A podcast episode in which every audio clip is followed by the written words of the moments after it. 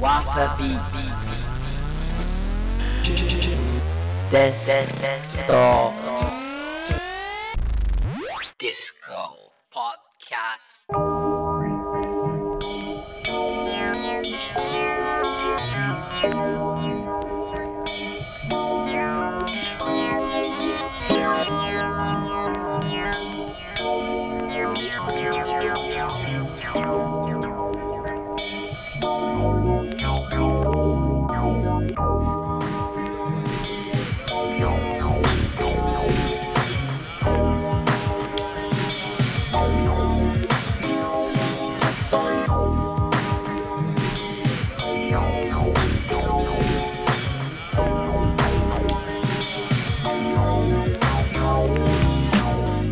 わさびデスクトップディスコわっしょい。健次郎です。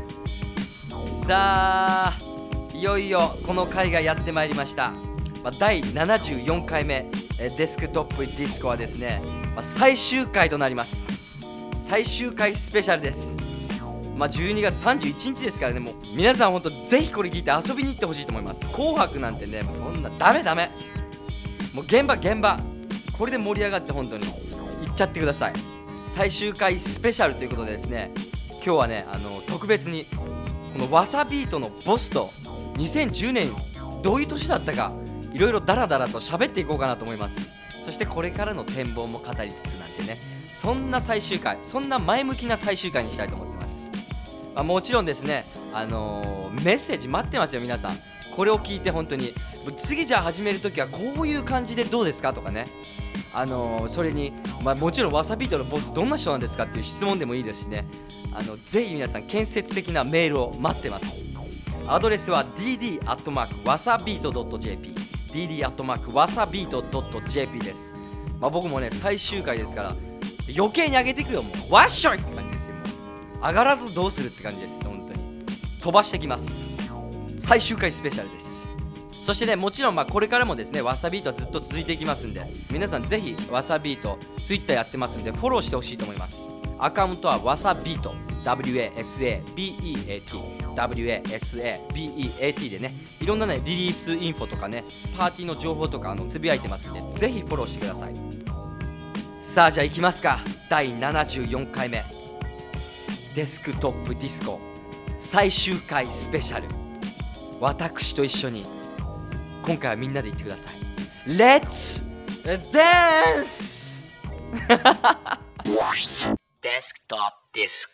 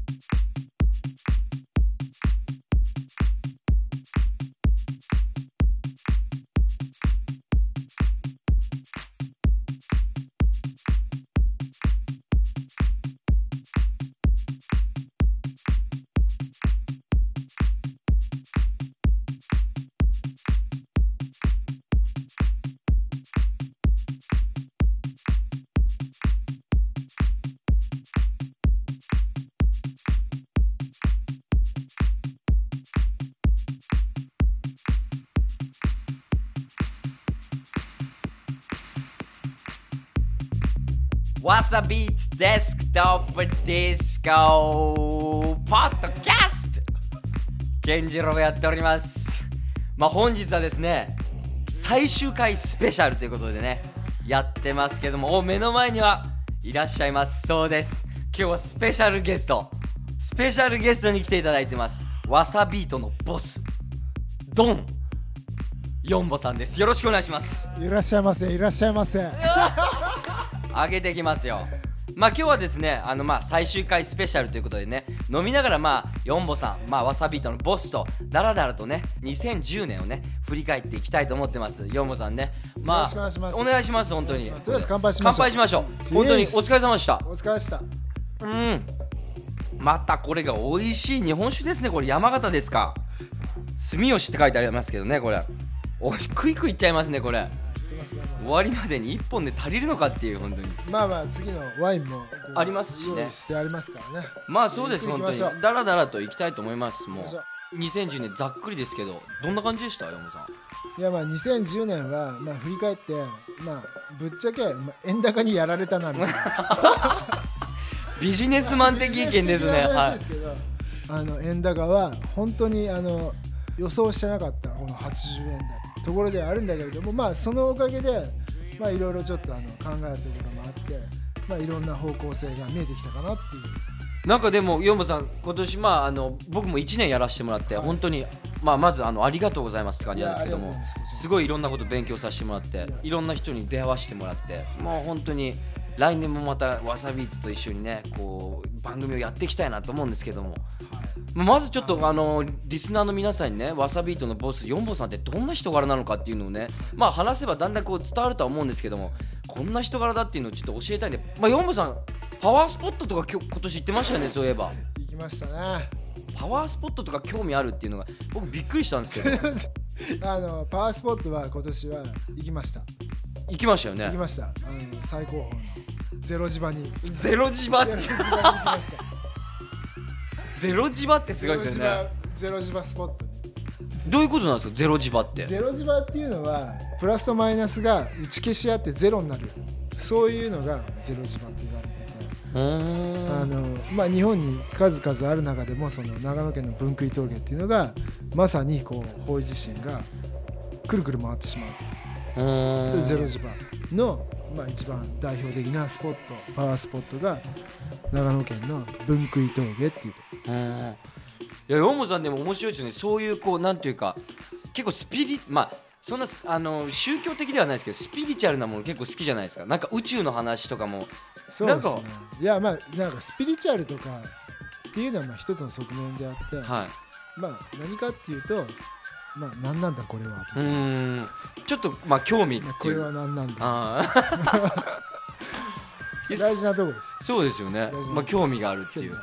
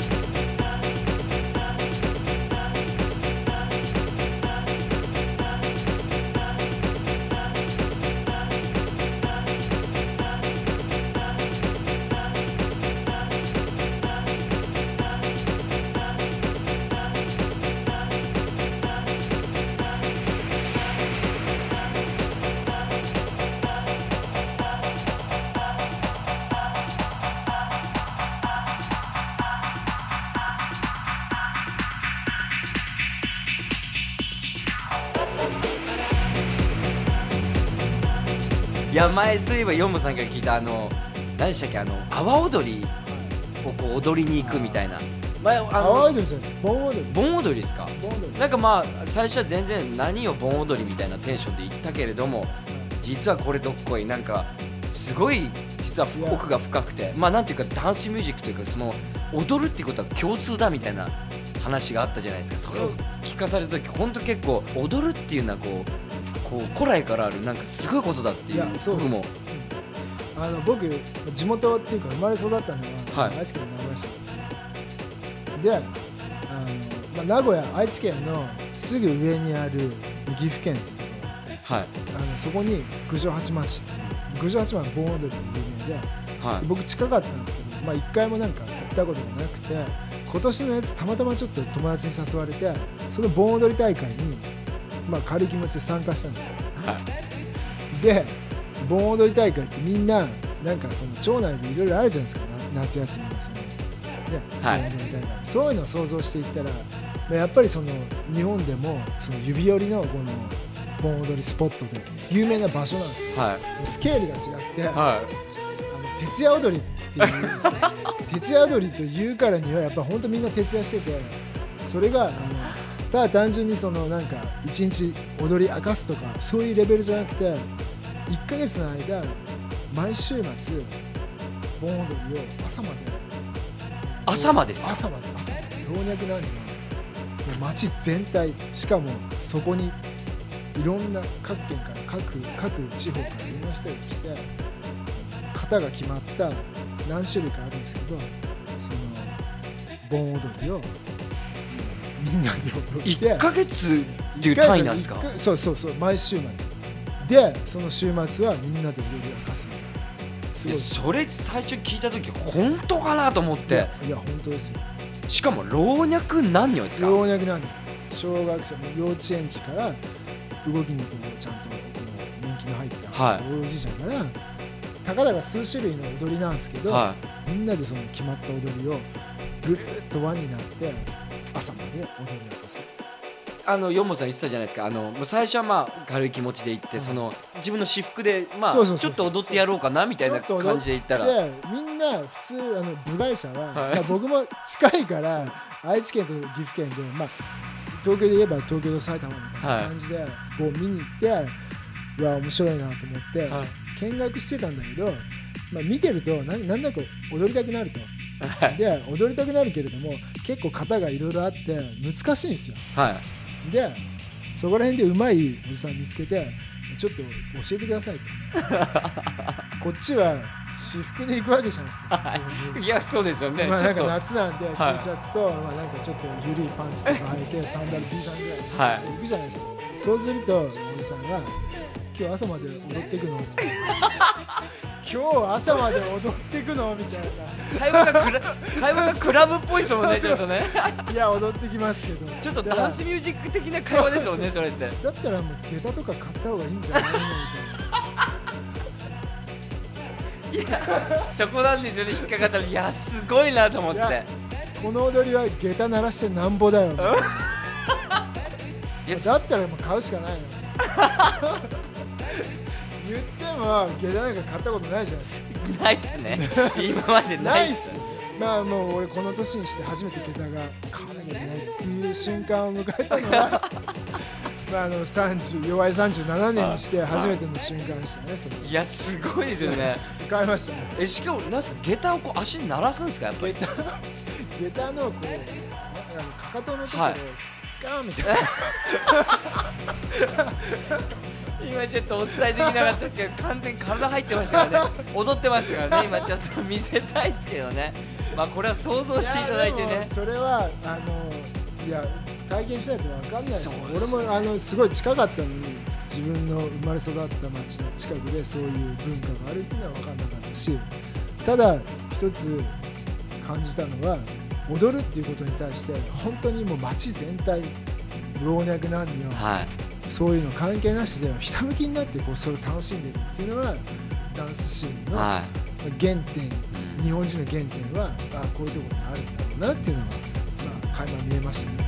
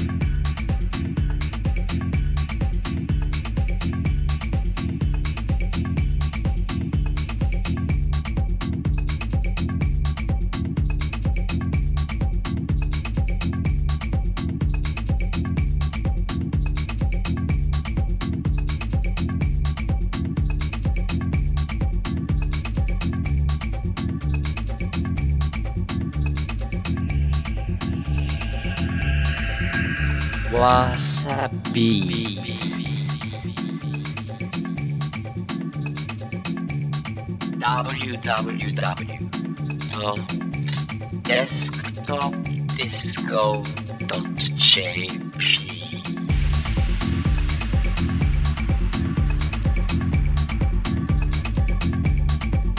まあ今こうダンスミュージックってやっぱ海外の音がほとんど主流ですけどやっぱまあ古来からそのなんていうか日本人もそういうまあ盆踊りというかそういう阿波踊りとかもそうですけどそういうことでやっぱこう朝までこう踊ってるっていう文化があったっていうことが。そうそうそうですね。でしかもびっくりしたのはそのなんか盆踊りってなんか変なカセットテープとか聞いてはっていうイメージがあるい、はい、じゃないですか、そうですね。じゃなくて、はい櫓の上でないわゆる生版なんですよ。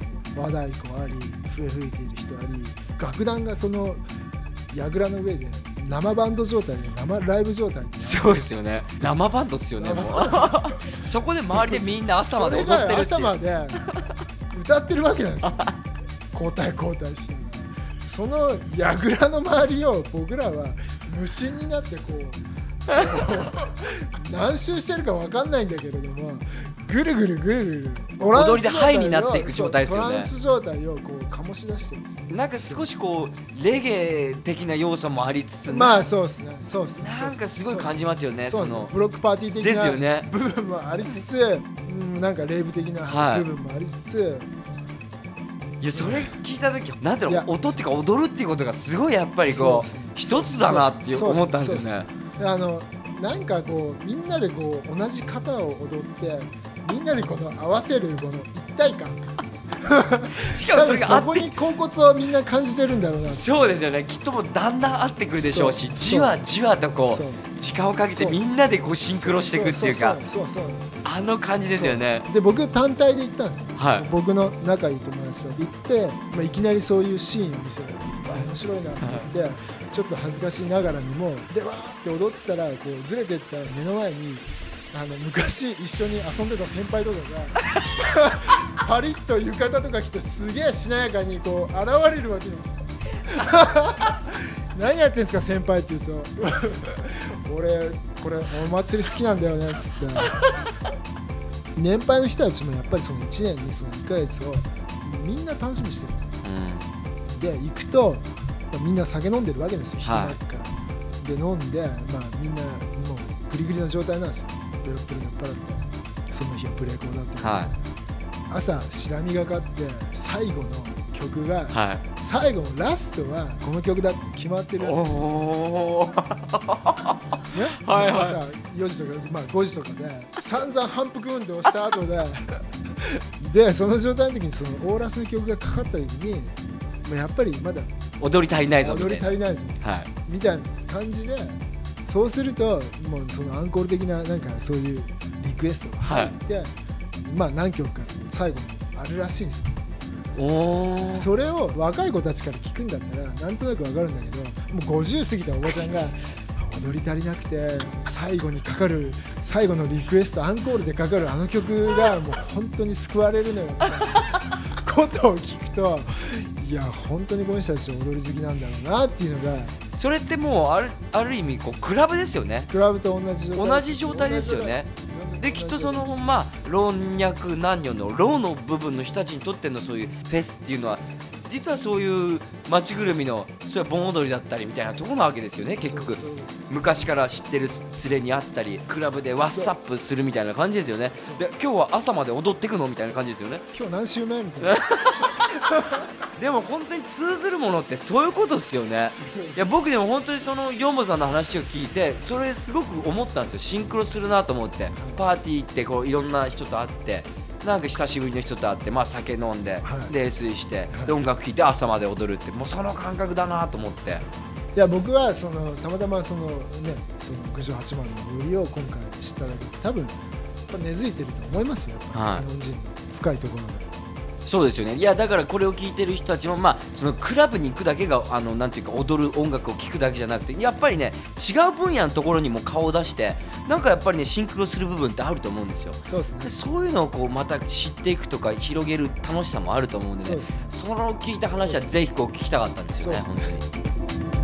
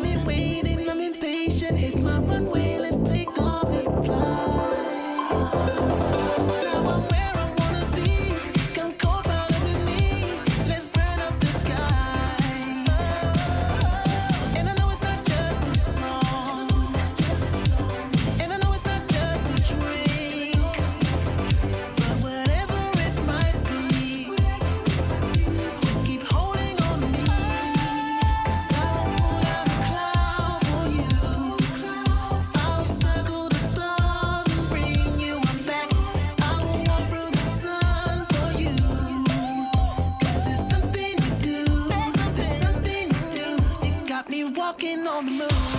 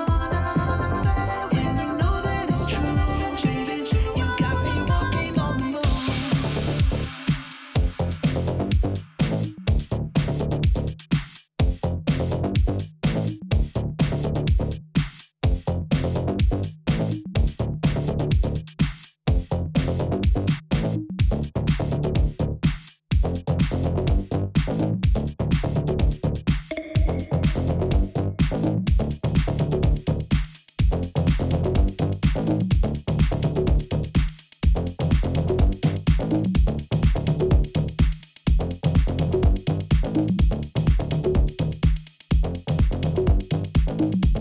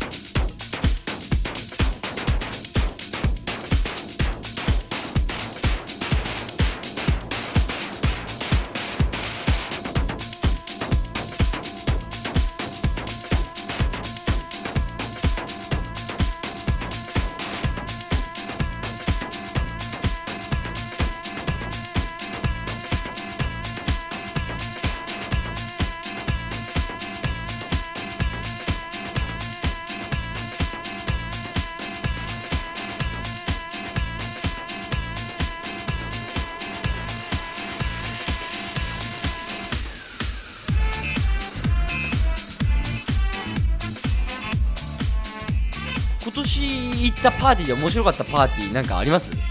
まあ仕事柄いろんなパーティーはやっぱりあの毎週末顔出してるんですけどはい。あの自分で足運んで楽しかったなっていうのはあのユニットでやってるドラムンベースセッションですね。ドラムベースセッションですね。いやー面白いですねあれは。体揺れますよね。体入れますね。次の日膝がカクカクいきますね。本当に踊ってんすよね驚きますよいやーでも大事ですよね。大事です。そういうところでやっぱ運動不足のねこうやっぱ大人になってくるとだんだんね踊った次の日のあの膝のガクガク感っていうの分かってきますからね。あ結構踊ったぞと。そうですね。ドラムベースやっぱいいっすよね。最近でもあとどういう音聞きます？ヨンボさん。だっていろんな音やっぱり聞くじゃないですか、はい。まあ実際ヨンボさんは普段自分の例えば iPhone に入ってる音楽ってどういうもんなのかなってすごい気になるんですけど、はい普段どういう音聞くんですか？あの仕事からやっぱりいろんな音楽は、まあ、チェックはしてるんですけど、まあ、でもいろんな音楽聴いてやっぱり自分が再発見できるのはやっぱり90年代に聴いたヒップホップとかハウスとかレゲエとかがやっぱりベースになってるなっていうのはその再発見できるなっていうのが最近の思いですね。まあなんか言うのはなんか いいのか恥ずかしいのか分かんないけれどもでもまあ自分の体験としてやっぱり刻まれてるっていうのが間違いなくあるんで、はまあ、特に90年代前半のヒップホップシーンは自分のその、まあ、音楽的体験だけじゃなくて、まあ、人生観とかいろんなところで、まあ、深く刻まれてるなっていうのはもう間違いない事実ですね。単純に不思議に思うんですけど例えば最初からダンスミュージックを聴いてる若者というかはい。僕がヒップホップをこうすごく好きになった90年代、まあ、16とかぐらいですけどその例えば今の16歳の子たちが最初からこうダンスミュージックを聴いてる子たちは、まあ、僕らの年代ぐらいになったらどういう感覚でまた次音を探していくのかなっていうのがすごいなんか気になるんですけどどどうなんですか、まあ、雑談ですから中高生でダンスミュージック聴いてるっていう人たちがいるんだったらそれはすごい可能性感じますよね。いやいると思いますよでも今の時代はやっぱり。だってこの番組もやっぱりリスナーでいますからね。その高校生とかいい番組ですってメールいただきますし。やっぱねそういうのをこうメールとか見て。で実際にやっぱりかかっこいい番組作ってますからこういうのを聞いて。でじゃあ20年後どういう感じの大人になってんのかなっていうのがすごく楽しみなんですけど。そうですねまあでもそれはあのそういう人たちが一人でも多く増えてくれるのが僕ら番組やってる趣旨でもあるし、ただ単純にその、まあ、テレビひねったりラジオひねったりして,、して聞こえる音楽だけじゃなくて世の中には世界中にこういうかっこいい音楽があるんだっていうのを一人でもその分かってくれる人たちが、まあ、増えてくれるのが僕らの思いなんで。いや本当にその通りなんですこれが届けばいいと思ってやっております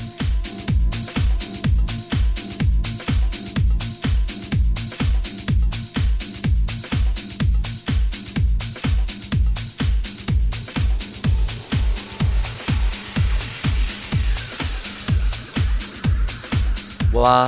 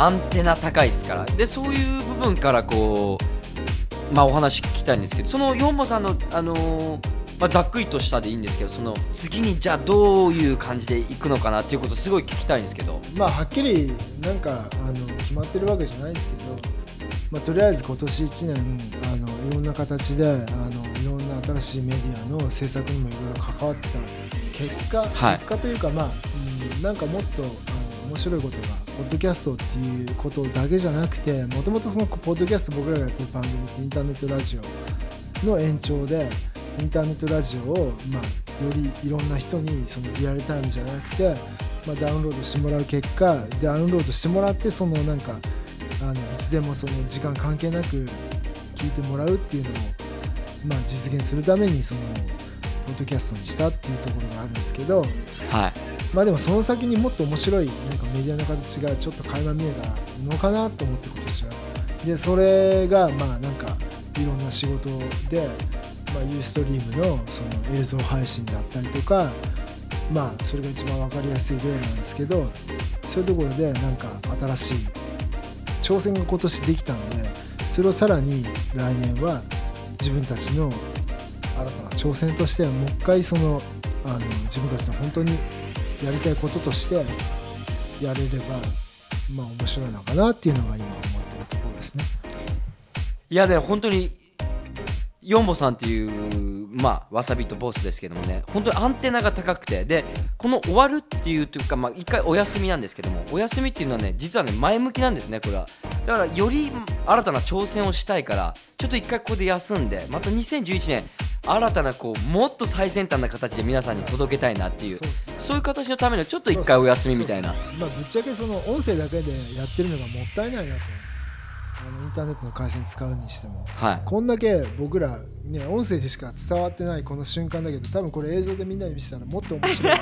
面白いわけじゃないですか。相当笑えますけどね。あのこのみんなのねこの酔っ払い具合といい。いや本当はもう今回郵送で流してもいいぐらいだと思ってるんですけどもね。その伝え方がなんかこれでいいのかなっていうのがなんとなく見えてきたんでまあ来年はそのねあの音だけじゃなくて、はいまあ映像としてなんかみんなにもっと臨場感あふれる形でなんか伝えられた方が、まあ、より見てくれる人たちが増えるのかなっていうのはなんかちょっと思ってますけどね。はい、いや僕も本当でも1年やってきて、まあ、今までまあ地上波とかでラジオとかもやらせてもらっててあの思ったんですけどやっぱりこんだけ音音が流れててしかもそのまあミックスもやりますしでこういう番組ってあんまなかったんで実際1年やらせてもらってすごくこう気持ちよくなれたんですよね。こういうのをやりたかったんですよ。で、まあ、1年経ってみてまたアンテナ高いヨンボさんがいて1回じゃあここであの休んでまた新たに行くぞっていうその感じがすごく嬉しいんでまた2011年はね皆さんにあの楽しみにしてほしいと思います本当に。休むって言っても3ヶ月ぐらいですよ。まあそうですけどね。まあ練ってちょっと新たに映像でもつけて。寝て飲んで。練って飲んでやりましょう。寝て飲んで寝て。そういうことですね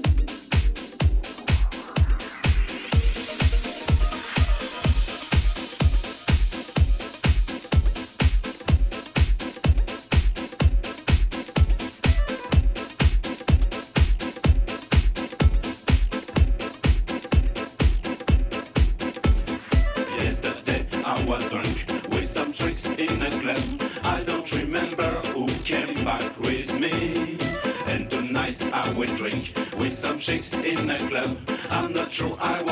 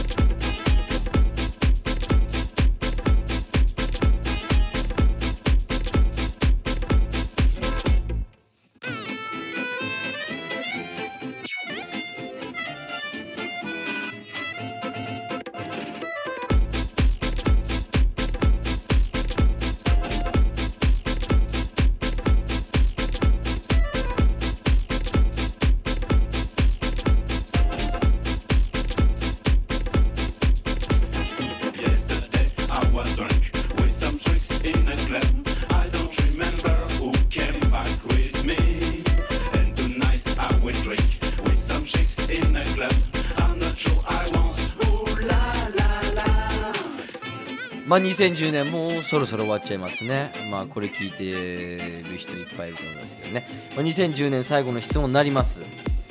ヨンボさん。まあこれはもう恒例ですけども、はい。あなたにとってダンスミュージックとは何でしょうか？まあ簡単に言うと Life is a Party ですね。誰かのパクリっぽいですけど。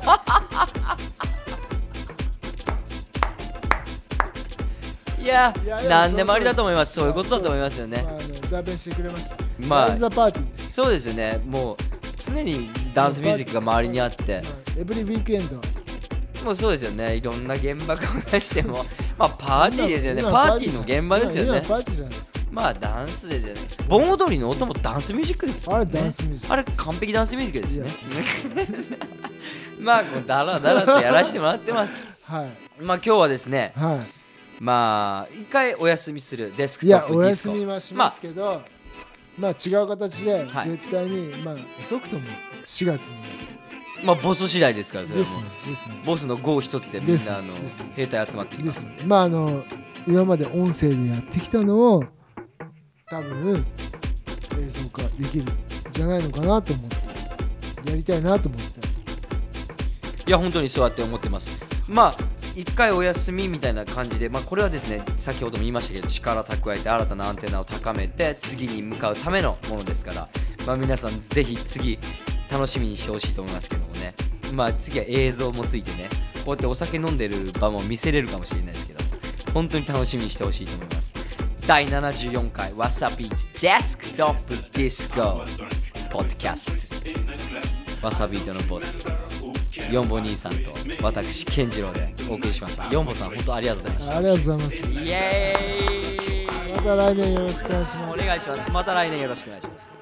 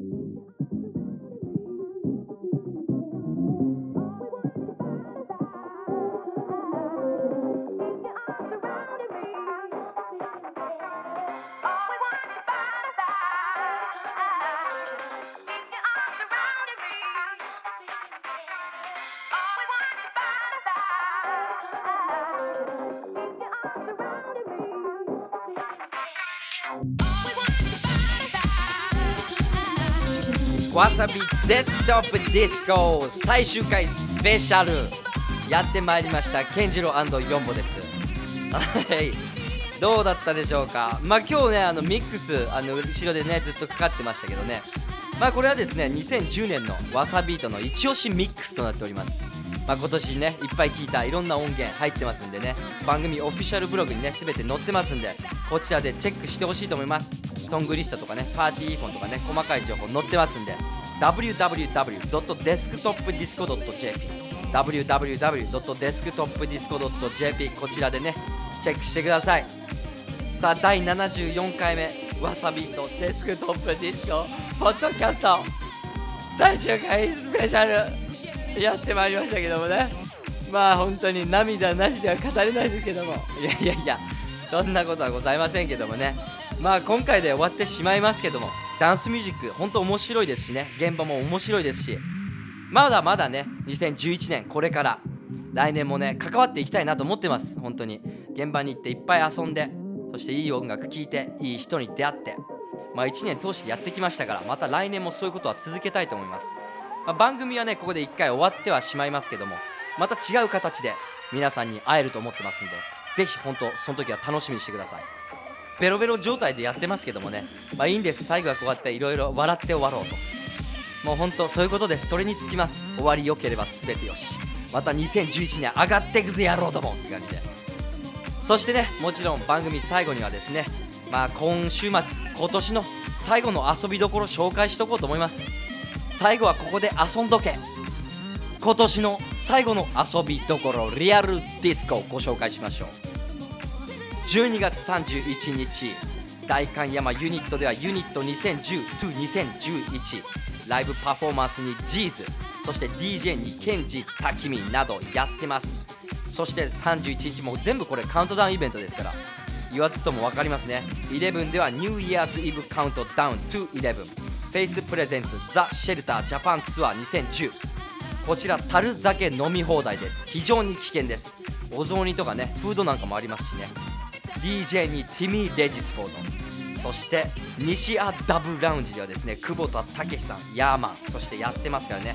いろんな人集まってますここ。そして恵比寿リキッドルームではですねリキッドルームプレゼンツ2011リキッド。DJ に卓球石野。フミヤ田中そしてノブ、まあこちら20時間セットです。2軒目3軒目で行っても間違いなく遊べます。そしてウームではウームプレゼンツニューイヤーカウントダウン2011やってます。こちら女性 DJ のマグダ。そしてマークホール。間違いないパーティーがいっぱいあります。そしてエアーではですねエアーニューイヤーズイブカウントダウン22011そうです。DJ にイジャットボイス。そしてカオル井上などがやってます。ここもすごいですね。そして恵比寿ガーデンホールルームではですね Electronic Tribe 恵比寿 New Year's Party 2011と題しましてデリック・メイ来ちゃいます。そして DJ クラッシュ日本が世界に誇るやばい男です。そして愛なんかもやってますからね。ほんとこちら恵比寿ガーデンホールルームもすごいことになってます。そして今年できたばっかの箱タブロイドではですねレインボーディスコクラブニューイヤーイブカウントダウンやってます。まあまさくん千葉さん来てもらいましたね。ほんとこのパーティーもすごいことになると思います。フローティングポイント来ます。そしてメトロエリア 9days wonder これも行くしかないっしょって感じですけどね。もう何軒行けるんだろうか。行けるだけ行きます。壊れます。そしてビルボード東京ではですね角刈りくん来ちゃいます。ボビー・ブラウンです。ジョニー・ギルラルフ・トレスバント。なんかも来ちゃいます。これもビルボード東京すごいですね。まあ間違いないパーティー紹介してますからこれのどっか行けば楽しめます。まあね本当に最後になりましたけどもわさビートツイッターもやってますんで最後にちゃんとフォローしてくださいね皆さん。2011年もいろんなことをつぶやいてきます。そしてまた来年2011年まあどこかもちろん遊び場。こういったねまた違った放送。どこかで会えると思います。また来年2011年お会いしましょう私健次郎と4本兄さんでした See ya!